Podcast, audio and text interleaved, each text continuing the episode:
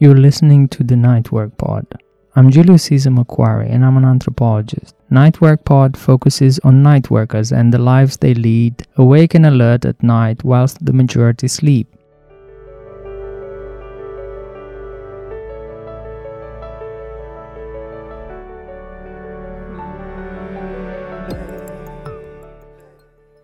Our guest, Marion Roberts, Emeritus Professor in Urban Design at the University of Westminster, closes the first series, London, the Nocturnal City and its Other Workers, of the Nightwork podcast. Professor Roberts has carried out research on various themes related to the nighttime city since 2001. Currently, she serves on the board of Data and Research Subcommittee of the Greater London Authority, the subcommittee on London's Nighttime Commission. Professor Marion Roberts, could you please introduce yourself? Hello, my name is Marion Roberts. I'm an emeritus professor of urban design. My specialist research interests are the nighttime city and also gender issues in urban design. I've been doing various research projects on the nighttime city since 2001, 2002. Um, I've also um, done pro bono work um, for local authorities, uh, for example, chairing a task force for the West End Partnership for a year and a half, and currently I serve on subcommittee for the Greater London Authority. It's a subcommittee of the Night, London Nighttime Commission. The, I don't have any ongoing research projects, but I am um, putting together some scholarly work um, covering past research projects and also um, thinking up new ones for the future.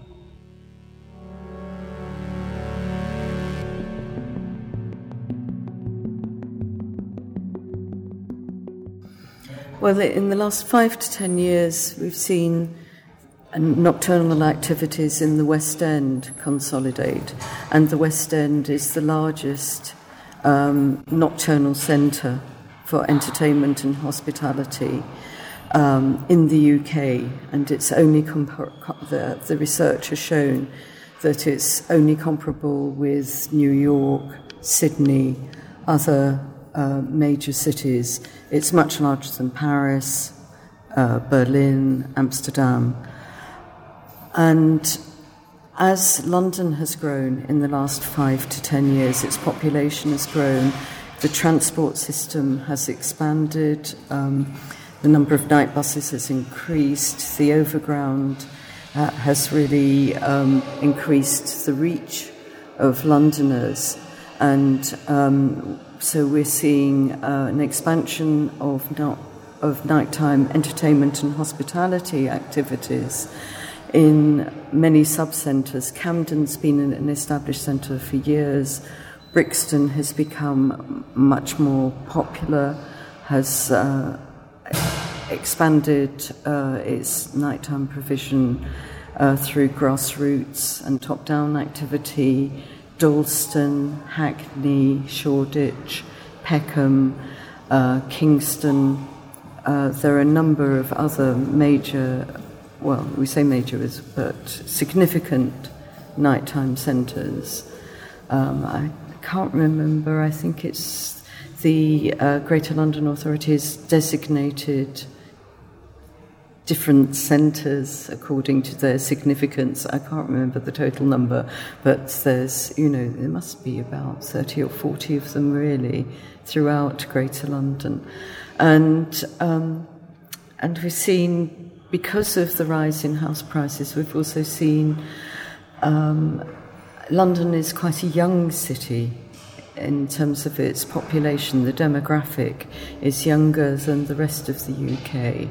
It's, um, there are also significant disparities in wealth, but there are also young professionals, so if you like, there's the emergence of the kind of hipster venues and um, also pop up bars, some creative, um, non corporate types of nightlife have emerged, which is quite interesting as well.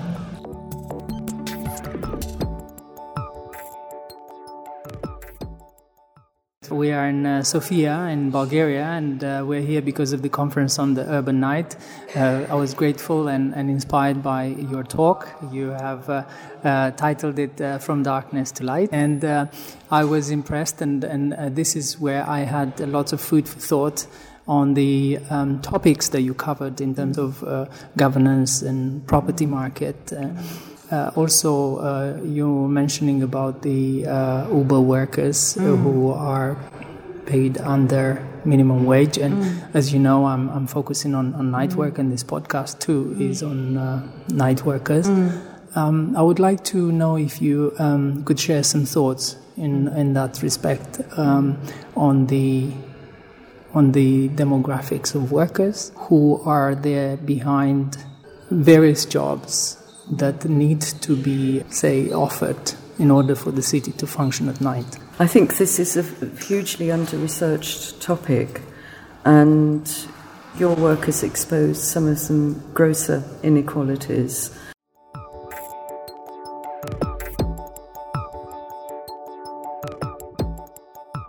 The Labour mayor is taking up the issue of night workers and their conditions um, and the business model of Uber drives down wages. I, I, can't remember the details exactly, but Uber drivers have to provide fees to Uber themselves as well their own taxes. And by the time that they've paid all these um, fees to Uber um, and maintained their own cars, they have to to achieve a certain number of hours in order to earn back uh, enough money, and it's, it means that their wages are really driven down. And I think this is, I'm really pleased that Sadiq Khan is taking a stand against this. Um, Uber has not had its license reviewed at this point of time, which is um, June, June 2018. Also, um, the performance artists, young performance artists, young musicians. They also complained about transport, how um, you know getting home at night was difficult for them, and how certain organisations seem to be unwilling to pay them um, really a, a, living wage, and there needs to be an increase in awareness. Um, there's also issues about um, other workers who work in the public services um, and these are not only highly paid doctors, but they're um, nurses who have reasonable levels of pay, but the hospital cleaners, public sector workers who've only had 1% pay rises, whose uh, jobs are often outsourced to private companies, to agencies. They also suffer from poor working conditions, um, poor levels of unionisation, particularly if they're migrant workers and um, you know this is as they really need more support.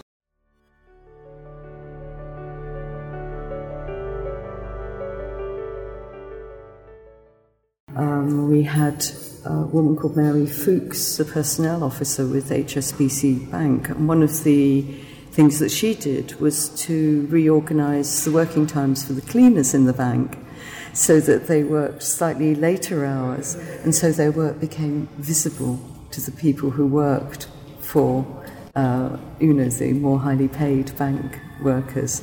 And she was saying how important it was that their work was made visible.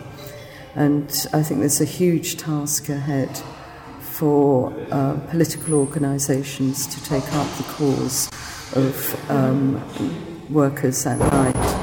I'm really pleased that the GLA, um, the Greater London Authority, is now taking up this issue under the direction of the Mayor, and I hope it's something that the Night Tsar will also focus on because it's been very neglected.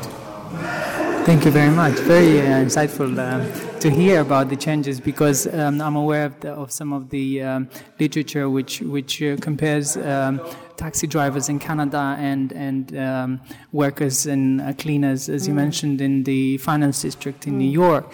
Um, and, and what I found is that, for example, these workers are quite mm. aware of the strategic role that they have mm. in these cities where they maintain the lives of others, mm. and particularly those, you know, highly paid mm. and highly skilled workers. Mm. Um, in places like the market where I did my mm. research, that is not the case. Um, many workers are not so aware of, of, the role that they have in this service industry. industry. And as we know, London is is providing a lot of the services. Um, and I wonder whether you would have any um, ideas, thoughts, suggestions, or recommendations on how, for example, the GLA could approach uh, what sort of um, direction they should take in order to address this, uh, say, uh, under researched uh, area where uh, it is not known in terms of demography uh, of, of the workers. Mm. Well, I, I think they do need to do use the GLA economics section to do more research, and the GLA economics section is very good on that sort of big data crunching. But um, poss- probably the data sources aren't there. Um, maybe they should combine forces with some of the unions uh, who may have data uh, I mean, I think the GLA should work together with the uh, unions who are beginning to take up these issues. The unions have been weakened through the years of Conservative government and, quite frankly, lack of support from previous Labour governments, but that is beginning to change now. And I think the GLA has the, a golden opportunity to really um, get together with Unite Unison, these public sector unions, to share data, to go in, and the GMB to go in and uh, also to help um, provide organisation within these. And um, also, uh, maybe to use more roundabout routes like the gender equality uh, requirement now for organisations that employ more than, I think it's 250 people. I, am not. I'm not aware. Yes, no. Each organisation that employs a certain number, I can't remember, has to supply data. Now, I don't know if it's going to be in the right form to really drill down to expose some of these inequalities. Also, get. I'm really heartened by the work of um, the International Workers Union, who've organised uh, workers at McDonald's and also Deliveroo and, you know, I think there needs to be a big awareness raising campaign and also to say to the public, um, a bit like the question that was asked to me during the talk with um, somebody saying, oh, well, I, I love being able to cross the city and only pay £30. Someone else is paying for your £30, you know.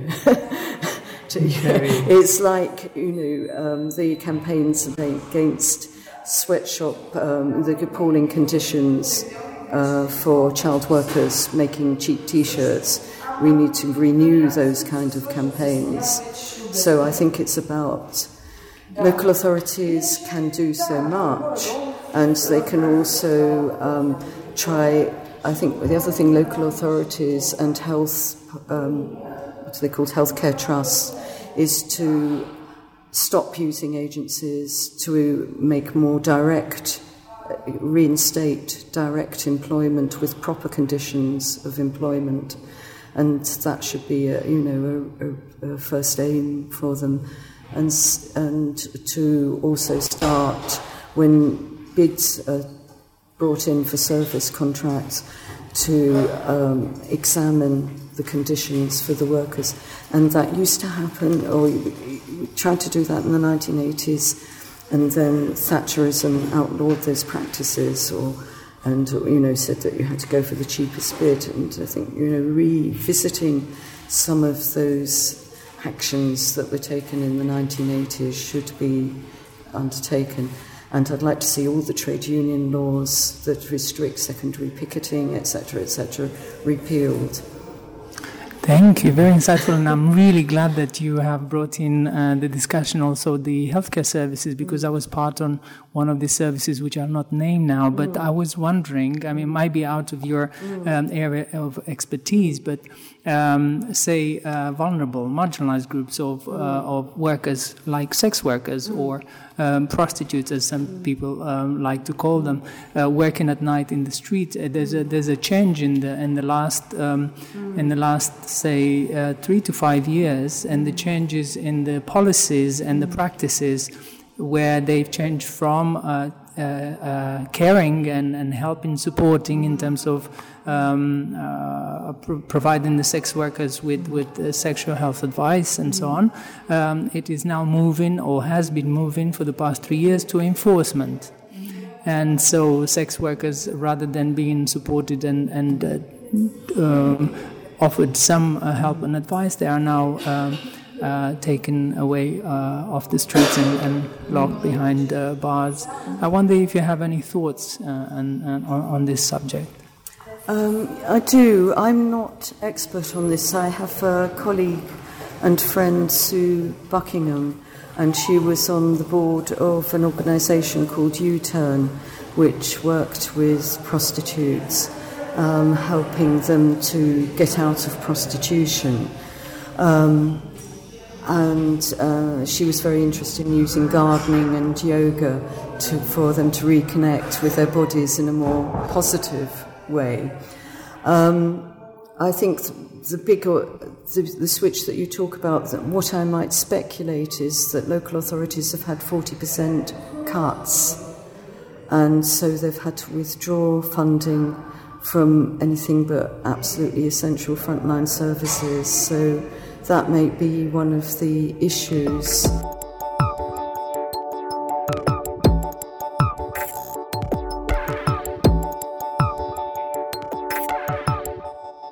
I'm actually very confused and conflicted. I'm very aware that many sex workers suffer multiple levels of, discrim- of um, I was going to say disability, but um, have suffered a lot of abuse and many are substance abusers and therefore need multiple levels of support. Um, Sue said that what they found at U Turn was that it was good to be able to relocate um, sex workers in a different area if they wanted to leave sex work, and most of them did because you know it's just awful for them. Um, and of course, the whole housing issue does not help that, the whole shortage of housing. So there are so many levels in which austerity and cuts and a punitive level of benefits are really um, not helping.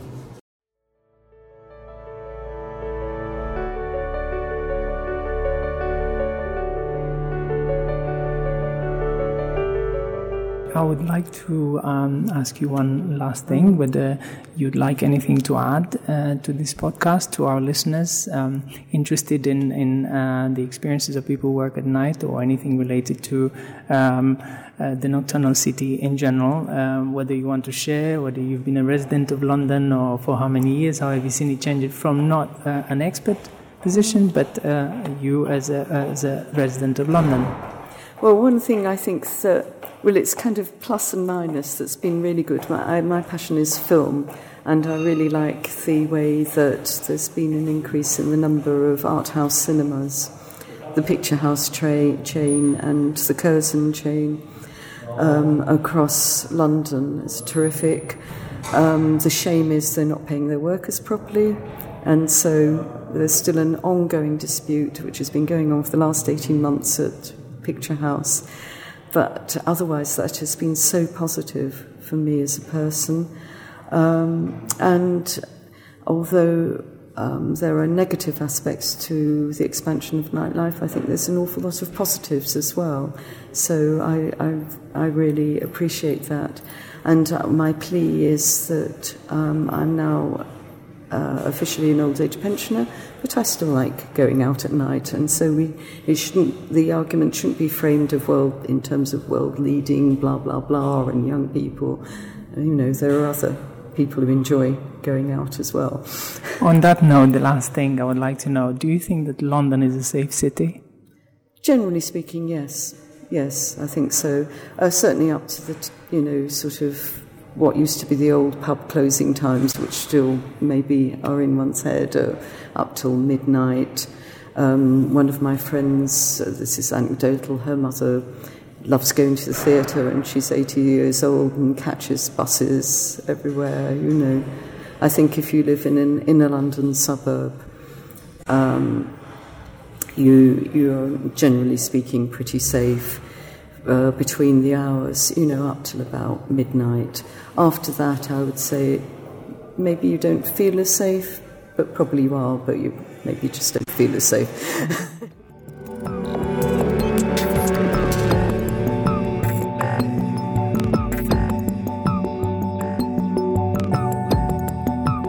You've been listening to Night Work Pod, a podcast about working the night shift.